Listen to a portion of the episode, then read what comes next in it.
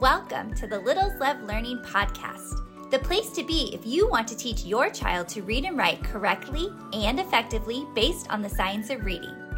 My name's Erin, and I'm a former classroom teacher with my master's degree in early childhood education and over 15 years' experience. And although I'm no longer in the classroom full time, I spend my days subbing, tutoring, volunteering, and working with students on their literacy skills. I am passionate about helping parents like you understand how kids learn to read and write in the right way. Because, yes, there is a right way. Each week, we'll tackle the most important topics in early literacy, including the best way to teach letters and sounds, the difference between sight words and high frequency words, and why spelling and handwriting should not be skipped. Are you ready to help your child become a strong reader? Then let's dive into today's episode. I wanted to talk with you about how Little Love Learning, which is my company, and Zillow and Expedia are all similar. so, what do I mean by that? I was listening to a podcast with the creator of Expedia and Zillow, and his name is Rich Barton. Amazing that he created both of these phenomenal websites that completely changed their industries. So, when he was speaking in this podcast, he was saying that his idea for Expedia came because at the time, the only people who had the information about traveling were travel agents, travel agencies.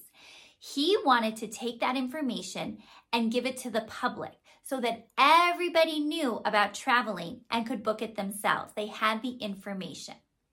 He said the same thing about starting Zillow. At the time, the only people who had home values, and all of the information that goes along with buying and selling homes were real estate agents. And he wanted to take that information and give it to the people so that everybody would know about home values and not just real estate agents. So I thought that was a really interesting way of looking at it. That his idea was that he wanted to take the information that was normally exclusive only for people in the industry and give it to the people. And I thought, gosh, that is kind of like what I'm doing with Littles Love Learning, or at least that's my intention. For so long, I think people have relied on schools and teachers to teach our kids to read. And as parents and families, sometimes we take a step back and think, that's not our area. The teachers are trained, they go to college for this, they're the professionals, they know how to teach my child to read, and I'm gonna be hands off. Now, while that's true that the teachers are professionals and they are trained, unfortunately, not every teacher is trained in the correct way to teach kids to read. We're seeing a shift right now where the science of reading, this body of research that tells us how kids learn to read, is finally making its way into classrooms. But for so long, it wasn't in classrooms. Researchers and scientists knew how kids learn to read, but teachers didn't. So some of the strategies and the activities they were doing in class were ineffective. And at worst, sometimes they were actually counter to what the kids were supposed to be doing and learning to be effective readers.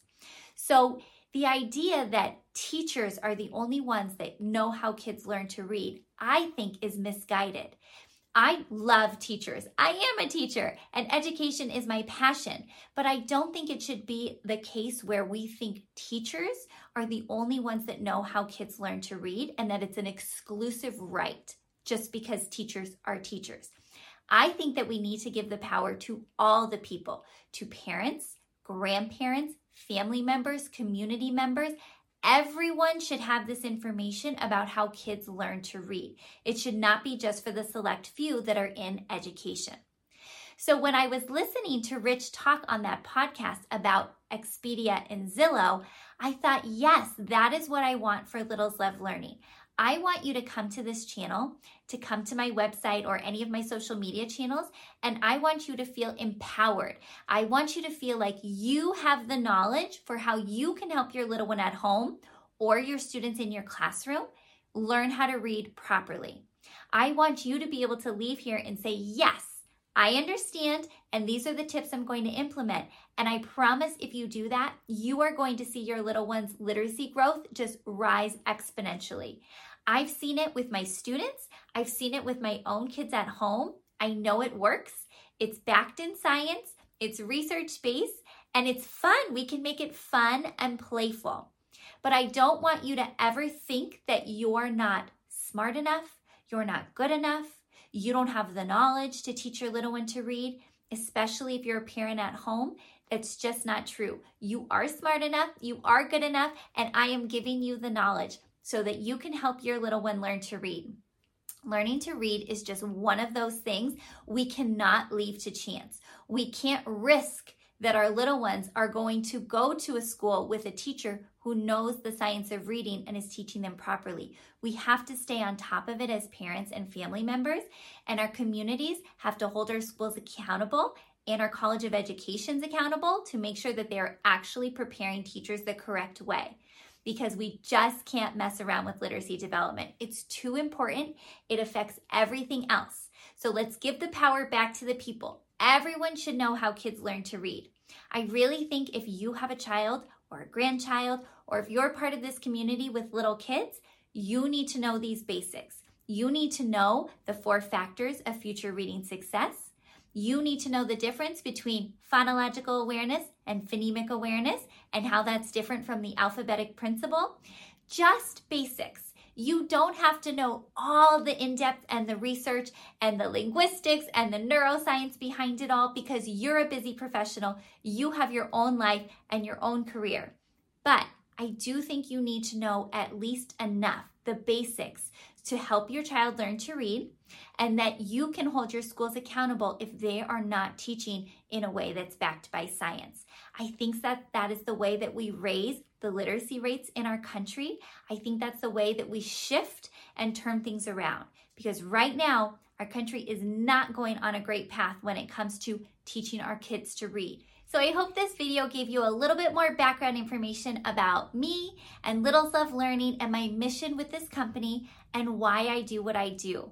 I am so passionate about everyone understanding how kids learn to read properly because I really think it's going to be a team effort between teachers and parents, the whole community getting involved so that our little ones are learning how to read in the most effective way that's backed by science and research so that they can go on and make this world a better place. It all starts now with our little ones, and I know that we can do it if we work together. Thank you so much for joining me in today's episode. For more information on helping your child learn to read, head over to my website, littleslovelearning.com. While you're there, don't forget to join my email list so you stay up to date with all things early literacy. You can also find me over on Instagram at Littles Love Learning Blog. Happy learning!